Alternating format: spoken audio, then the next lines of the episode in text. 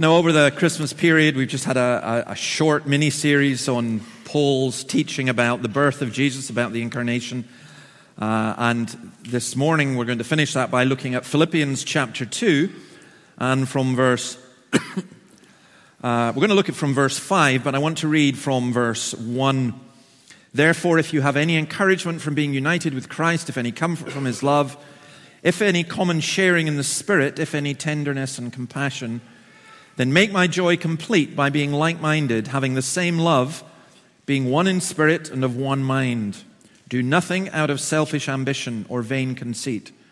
Rather, in humility, value others above yourselves, not looking to your own interests, but each of you to the interests of others. In your relationships with one another, have the same mindset as Christ Jesus, who, being in very nature God, did not consider equality with God something to be used to his own advantage. Rather, he made himself nothing by taking the very nature of a servant.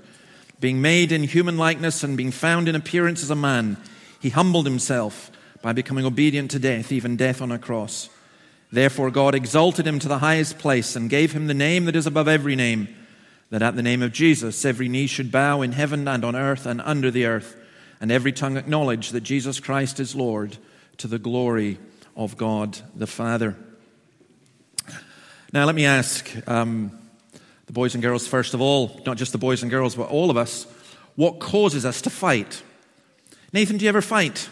No? Do you guys ever fight? Yes. Yes. And and why do you fight? Because we're brothers. Because you're brothers. Okay. That's what causes us to fight. And if you're in the Christian church and you're thinking, why is the Christian church? Why do, why do people fight one another? Because we're brothers and sisters. That's what families do. I agree with that. That is what we do because we fight. We do.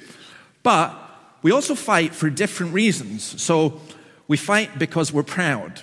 We've, some of you here are, are really mad with somebody else because they've hurt you, and they've hurt you because they've denigrated you or knocked you down. Or we fight because we're jealous. Or we fight because we're greedy. We want something. We fight because we are self centered. That occurs in every aspect of our life. I suspect that for many of you, going back to work, probably not next week, this week, but the week after, uh, will be difficult because there are troubles and tensions at work, and it's caused by people fighting with one another. I remember one teacher saying to me, I love teaching, it'd just be great if there weren't any kids. Um, a, a nurse who once said, I love being in the hospital, it would be great if there weren't any patients. Um, we all may sometimes feel like that. Of course, as a minister, I never feel that I, I love teaching God's word. It'd be great if there was no congregation. That's not what you feel at all. But we cause each other so much hassle and so much trouble. And actually, what the boys said that you, you, you fight because you're brothers, we fight with people who are closest to us very often. And how do we deal with that? Well, Paul, in writing to this church in Philippi, is writing because one of the reasons he's writing is because of trouble within the church, where it appears that two women uh, were fighting with one another, Euodia and Syntyche. And that rippled throughout the church. And in this chapter, he cites what is probably an early Christian hymn about Jesus to show how we deal with that. And we're going to look at this in two parts. And the first part is this Christ's humility. Now, humility is a kind of strange virtue in, in our culture in lots of ways because you can't boast about being humble, can you? I did actually hear someone this morning say, We humbly did this. Well, if you humbly did it, why do you say that you humbly did it? And we live in a culture, if you write a CV, you're not going to put it on it, are you? I'm really humble. In fact, the CV almost demands that you do the opposite. You have to say how great you are. And for some of us, that's, that's quite hard, not just because we know that we're not great, but also because we feel that it somehow goes uh, against this. So, what do we mean by the humility of Jesus Christ? I was reading uh, this week um, Athanasius saying this The intangible, imperishable, and immaterial Word of God came into our world. In one sense, he was never absent from it, No part of his creation had ever been devoid of him. He fills everything while continuing to dwell forever with his Father. But now he visits us, lowering himself to our level to bestow his love on us. He saw our sin, he saw our slavery to death, and he came to free us from that. See, when we think about humility and we think about Jesus coming into the world, please do not think of it in the way that so much charity is given today, where wealthy, middle class people go to poorer people and, and basically say, Look how wonderful I am that I'm helping these poor people. It's one of the things with Andrew, uh, with the work that they're doing in Charleston. Charleston's not the most salubrious area of Dundee, although I don't think people should talk it down either, because an area is made by its people. And uh, you'll get people who, maybe when they hear of a church being planted in a poorer area, they say, Oh, I want to go and help the poor. Well, there's something, I think, pr- almost profoundly wrong with that. I think the attitude is, of Jesus was not, I'm going to come down and help these poor people. I think he saw the, what was wrong with humanity and what he did was hugely important because what you often find with people who are being patronizing, and Jesus wasn't being patronizing, is that they will, they will come and they will almost boast about themselves and offer something that they think is doing good, that earns them good points. And yet, in some, in some ways, it's often very demeaning. Um, charity in the biblical sense means love. That's the right way of using it. Charity, in a way that's so often understood nowadays, is not love. But Jesus Christ humbled himself. Now, let me just say three very, very simple things about that from this, from verses 5 to 8. First of all, Jesus Christ is God. These are really strong words, who being in very nature God. It's not just he appeared to be God, but he really is God. He was God before he became a human person. John 1, verse 1 In the beginning was the Word, and the Word was with God, and the Word was God. Now, by the way, that was written by a fisherman called John. But what is really fascinating about John is he was Jewish. And all Jewish people were taught rightly monotheism, the belief in one God. And John, to, to say that there were other gods, to say that anyone was God, was, was, was absolute blasphemy. John was an intelligent person, and yet he wrote at the beginning of this gospel that Jesus was God. In the beginning was the Word, the Word was with God, and the Word was God. Paul writes in Colossians, and Paul was also a Jew. He is before all things, and in him all things hold together. Jesus again, also a Jew, by the way, claimed to be God. For this reason, the Jews tried all the harder to kill him. Not only was he breaking the Sabbath, but he was even calling God his own Father, making himself equal with God. Now, this is a very strange thing for lots of people to grasp because we're saying that there's one God. And along with the Jews and the Muslims, we say there is one God. But to them, it's blasphemy what we then say that that one God is in three persons the Father, the Son, and the Spirit. And in trying to explain that, um, it's, in, in one sense, it's one of the hardest things to explain, and yet it's one of the most profound and most beautiful things. I like what Augustine said about this. When the question is asked, what three, human language labors altogether under great poverty of speech. The answer, however, is given three persons, not that it might be completely spoken, but that it might not be left wholly unspoken. There is one God, but that one God exists in three persons. The persons are distinct, but they are the same. I was reading this in the, uh, in the Anglican Book of Common Prayer, which we sometimes use. In fact, we used earlier this morning in the confession that one God, they are one in substance, essence, or nature. The Father is God, the Son is God, and the Spirit is God. But the Father is not the Son, and the Son is not the Spirit. In the beginning was the Word, and the Word was with God. Now, what we're saying, what the Bible is saying, what Jesus taught, is that there is one God, Father, Son, and Spirit, and He is the Son who came to earth, who, being in very nature God, did not consider equality with God something to be grasped. Now, one of the things that I think any of us can grasp is that if Jesus is God, his position is the highest that could possibly be. And yet he came down to the lowest. Adam, as man, sought to be God. Jesus, as God, became man. It doesn't say that he, he, he sought to be God in the sense that he um, wanted to be God but gave up the search.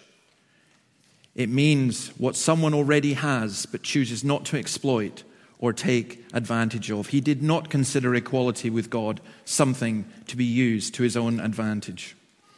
So, what did Jesus become?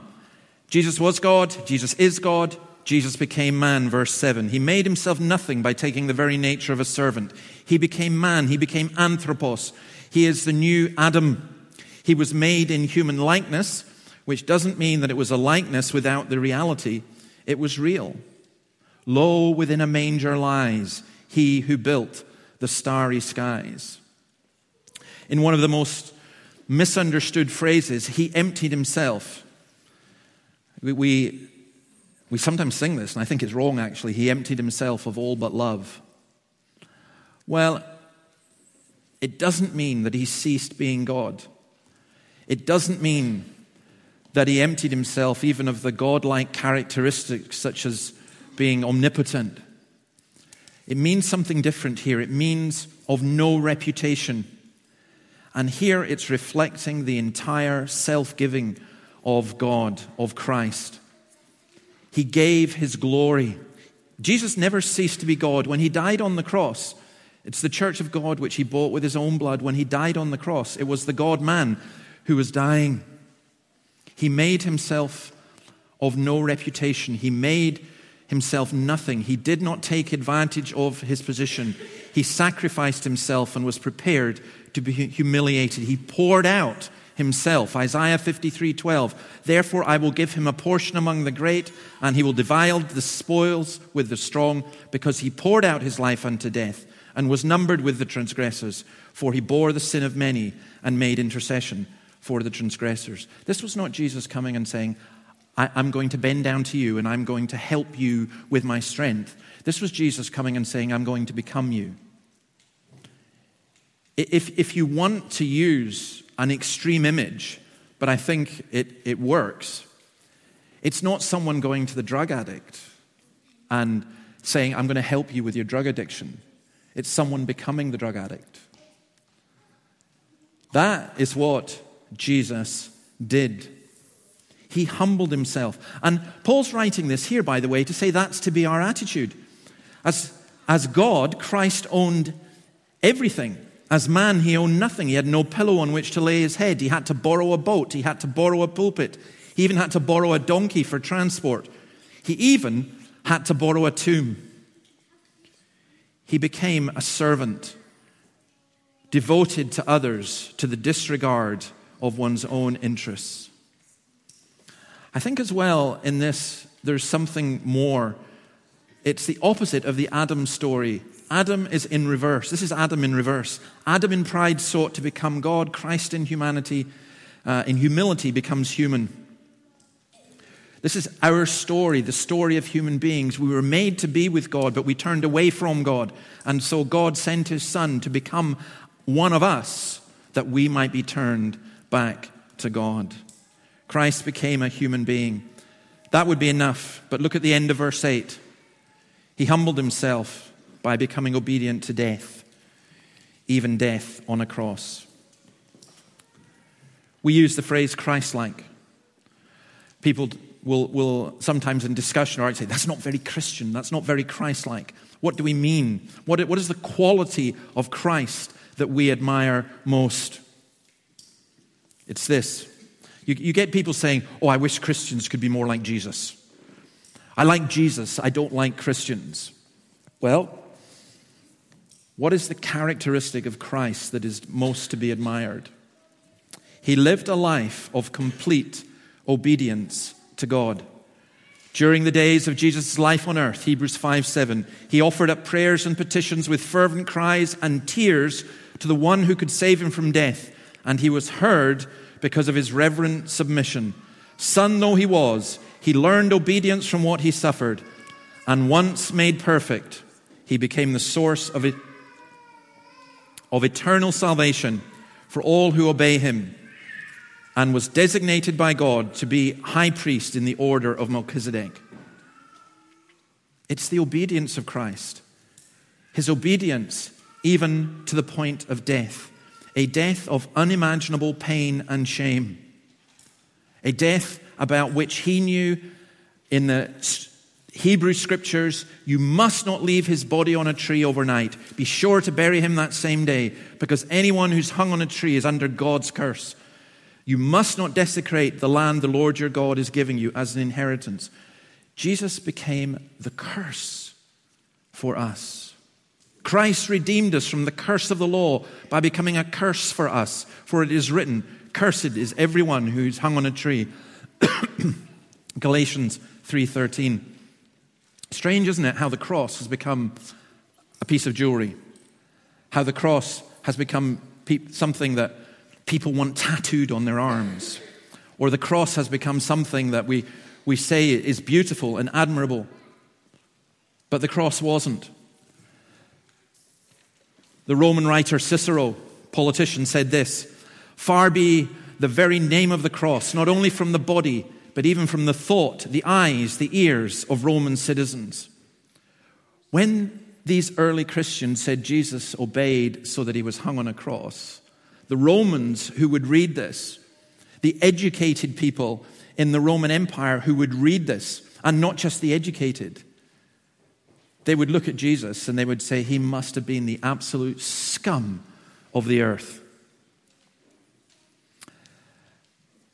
In uh, John Updike's book, The Terrorist, he writes this To worship a God known to have died, the very idea affects Ahmed like an elusive stench, a stoppage in the plumbing, a dead rodent in the walls. To Muslims, the idea of a crucified God is horrific. To Jews, the idea of a crucified God is horrific. To secularists and atheists, the idea of the cross is horrific and contemptible and laughable. But to the Christian, it's something we glory in. Why? Melito of Sardis in the second century said this He that hung, the, he that hung up the earth in space was himself hanged up. He that fixed the heavens was fixed with nails. He that bore up the earth was borne upon a tree. The Lord of all was subjected to ignominy in a naked body. God put to death. The King of Israel slain with Israel's right hand.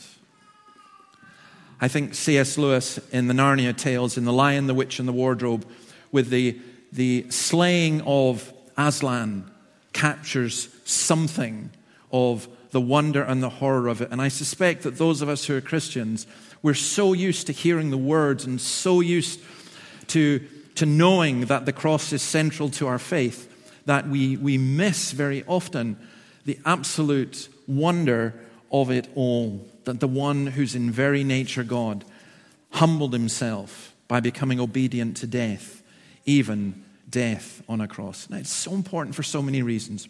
First of all, if you're here and you're not a Christian, we're asking you to come to the one who died for his people. Not to come to a God who is distant and far away, who you have to earn your way to, but to the God who came to us.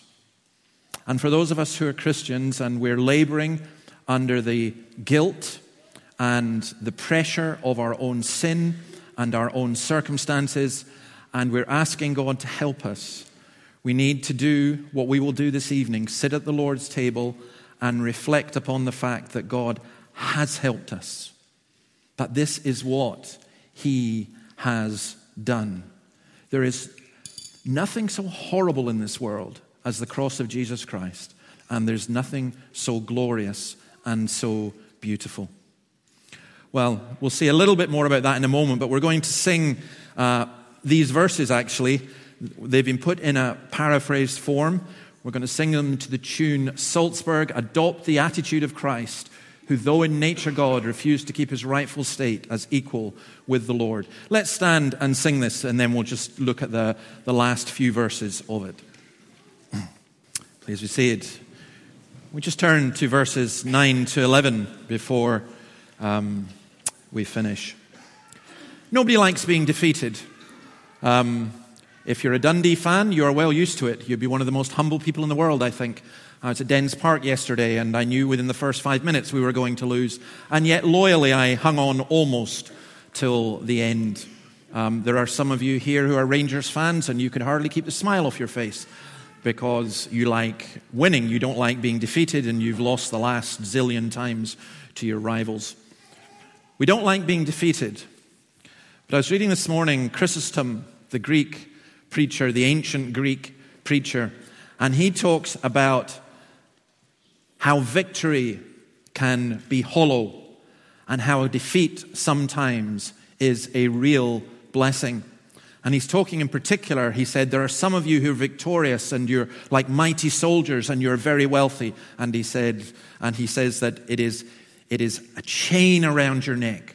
Your wealth has not blessed you. In fact, the opposite. You're worried about losing it. You're worried about how you can get more. You're worried about people taking it away from you. You're not sure if people are your friends because you've got this wealth. And then he talks about those who have been defeated. And he says, the poor who come into this church are blessed. Why are they blessed? They're blessed because they have nothing to hold them back from Christ. In the Lion, the Witch, and the Wardrobe, when Aslan is slain, the, the uh, Snow Queen, the White Queen, uh, her, her followers are rejoicing because Aslan has been destroyed, but he hasn't, because he rises from the dead the humiliation of Jesus Christ, the crucifixion of Jesus Christ, is at one level the ultimate defeat. And his followers must have felt that enormously to be cursed by God in this way, to be hung upon a tree, to be defeated after performing all these miracles, to have this wonderful teaching and yet be crucified by the people you gave that teaching to. It just seems defeat, defeat, defeat, defeat. We read in, in Sheila read in the passage on Acts that even the early Christians, where they saw so many good things, they were told, it's through many hardships we enter the kingdom of heaven. Some of you have been taught a theology which says this I'm a Christian. I have the victory all the time. No, you don't. You're a Christian, you're a loser. You're often going to lose. You're going to lose many things. There are Christians here who have lost their health or losing your health and somehow you think it's because there's something wrong with you. No, it's not because there's something wrong with you. There are some of you who have lost really tough battles, and you wonder if God is on your side. How come you lose? And yet, there is a, a profound sense in which we have got this so, so wrong. Because the story has not finished and the end has not played out. And we talk about victory, but what kind of victory are we talking about? And it's this surely. Jesus Christ, verses 9 to 11, is to be worshiped. God exalted him to the highest place. He is to be worshiped because of what he did. He emptied himself. He was obedient. He was not like the sacrifice of the Old Testament animals who went unknowingly and unwillingly. I'm just reading stories. Uh, I read a, a, huge book on the Battle of the Somme by um, Hugh Montefiore. I mean, that was my Christmas read. It was so depressing. It really was. I don't know why I did it, but I just, it was so, so sad, so depressing. And all these soldiers, these Scottish soldiers, and Australian and New Zealand and South African and African and uh, soldiers who were on the battlefield in the Somme. And that, that one day, that first day, I think it was the 14th of July, where 45,000 of them were killed as they went over trenches to be shot at and killed, knowing that this was going to happen. And sometimes we refer to them, and when we would say to them, they were heroes who sacrificed themselves. No, they didn't. They didn't want to go. They were sensible people.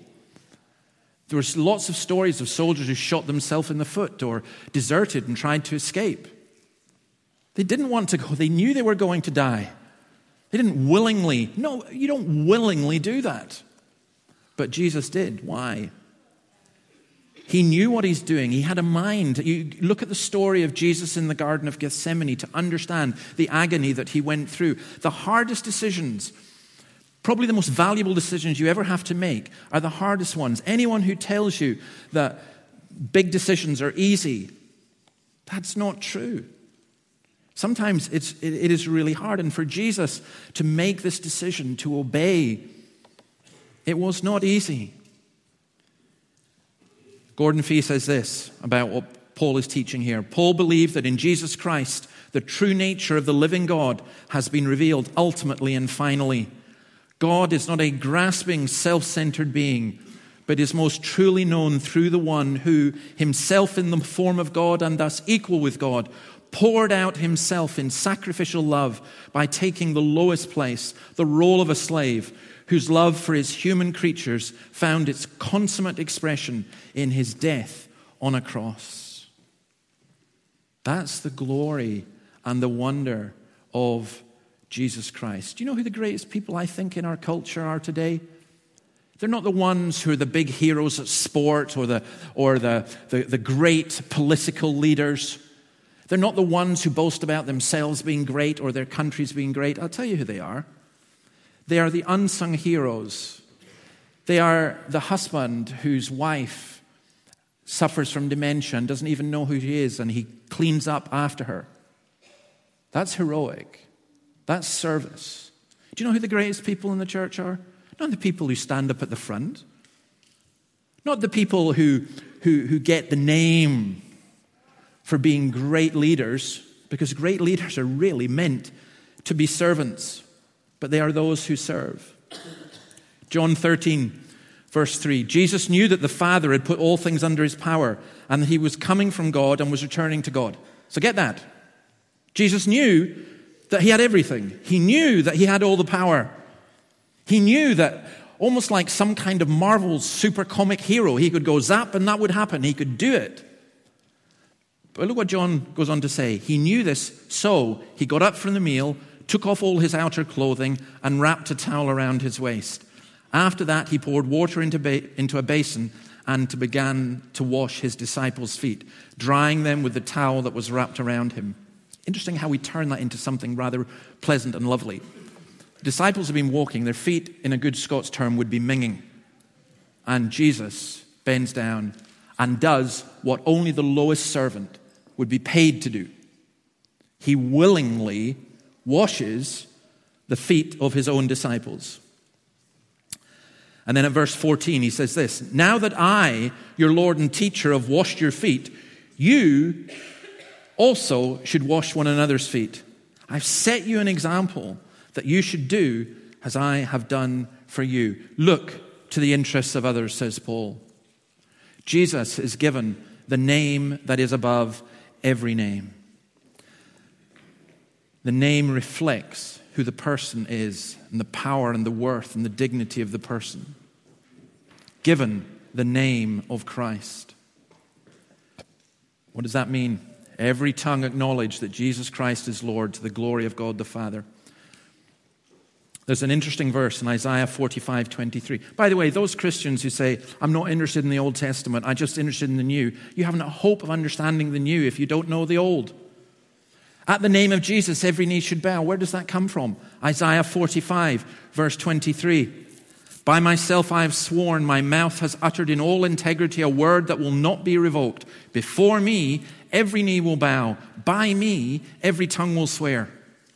These are words that are used of the Father God, and now they are deliberately being used of Christ. The glory of Jesus now is wonderful. Do you know this? It is, if we can say this, more wonderful now than it was before. Why? Because the glory came down, because the glory knelt and washed his disciples' feet, because the glory suffered on a cross in the most inglorious way. Revelation 5:13 and then I heard every creature in heaven and on earth and under the earth and on the sea and all that is in them singing to him who sits on the throne and to the lamb be praise and honor and glory and power forever and ever. Here's this extraordinary thing. We worship a Jesus who served us and who died for us and yet is the most glorious being in the whole universe that we cannot even conceive of. And thus, to be a Christian is very simply to confess that Jesus Christ is Lord. In a couple of weeks in Romans 10, we'll come to this. If you confess with your mouth Jesus is Lord and believe in your heart that God raised him from the dead, you will be saved. See, it's an interesting, as some of you know, I do a fair amount of time um, debating with uh, non Christians and atheists. And one of the things that's often said or quoted are the words of Bertrand Russell, where he says, he's asked, What would you do if, if on the day of judgment you meet God? What would you ask him? And Russell arrogantly and contemptuously says, I would ask him, Why didn't you make yourself better known? And any of us who know our Bibles know Russell will not be doing anything of the sort. You do not negotiate with God. What will happen is simply this. I, I will tell this uh, to every single one of you here and to anyone in this city and anyone in this country and anyone throughout the world. Every single person here, I know two things about you. One, you're going to die. And two, you are going to bow the knee before Jesus Christ. In one of two ways. You will either do so before you die or you will do so on the day of judgment. Every tongue will acknowledge that Jesus Christ is Lord. There will come a day when every knee bow, every tongue confess, but that will not be a saving confession. All will submit, all will confess, but not all will be saved, because today is the day of salvation. Today is the time to confess and be saved, to confess Christ as Lord and our need of Him. New Year for me is always special because it was the time as a 16 year old boy I realized that I had to make up my mind whether to acknowledge Jesus as Lord or to turn away from Him.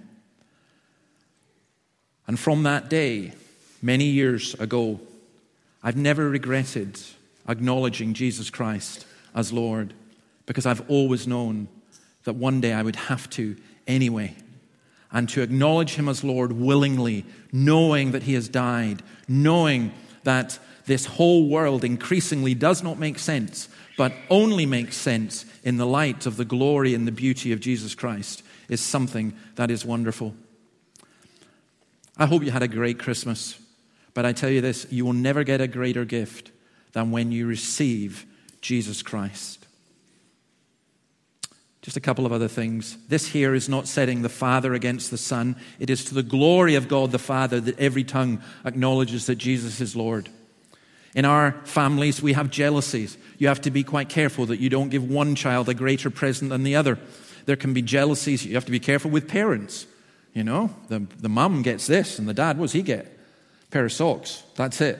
You know, love you, dad and mum gets, you know, I don't know, gold jewelry or something. Um, this is not, by the way, speaking from personal experience and bitterness. I'm not venting here. Um, it's, but you, you do. We have to be careful because human beings get so jealous. But within the family of the Trinity, if you want to put it that way, the Father, the Son, and the Spirit, within the fellowship of the Trinity, there's just absolute perfect love. That's how we know who God, that God is love. It's not just that He gives love, that He is love.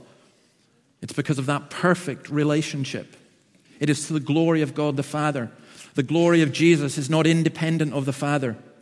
I think even that, all these statements are, are reminding us about the need to put aside disunity and discord and personal ambition. We don't seek our own glory. We seek the glory of others, but above all, we seek the glory of Jesus Christ. The ascension and the exaltation of Christ means that Jesus is Lord, and it means that we serve him. What did Christ say? Whoever humbles himself like this child is the greatest in the kingdom of heaven. That's why church leaders who, who dress up in, in robes and gold and finery and, and, and exalt themselves. That's so against what Christ says. Humble yourself, says Peter, under God's mighty hand that he may lift you up in due time. That's why when really bad things happen to you in this coming year, which they will do, for most of us here, Thank the Lord, we don't know what's going to happen. There are going to be really good things happen, and there's going to be really bad things happen, and we don't know. But when the bad things happen, as well as the good things, we need to humble ourselves and realize that this world is a messed up place and that only Christ is the one who can save us from it. So I leave you with that. We are to imitate the humility of Christ because it's a real thing, it's a real reality. But I think perhaps most of all, I would just simply say to those of you who are not Christians seek Christ while he may be found, seek him while it's still the day of salvation. You'll never lose out by doing that. And to those of us who are Christians, maybe we need to take a tumble to ourselves. Do you know what we've done? We've made ourselves the Lord, and we've made the Lord the servant. Lord, what can you give me? Lord, what can you do for me? Lord, what will you. Instead, we should just simply say, Lord, what can I do for you? That's what John Flavel, in a, a little prayer that I memorized because it just had such a profound impact on, on me, he just simply said, Lord, whatever I am, I am for you. Whatever I can do, I will do for you. And it wasn't crushingly subservient, it's just something that's joyful it's just something that's liberating. It's just something that absolutely sets you free. We are set free to serve the living God.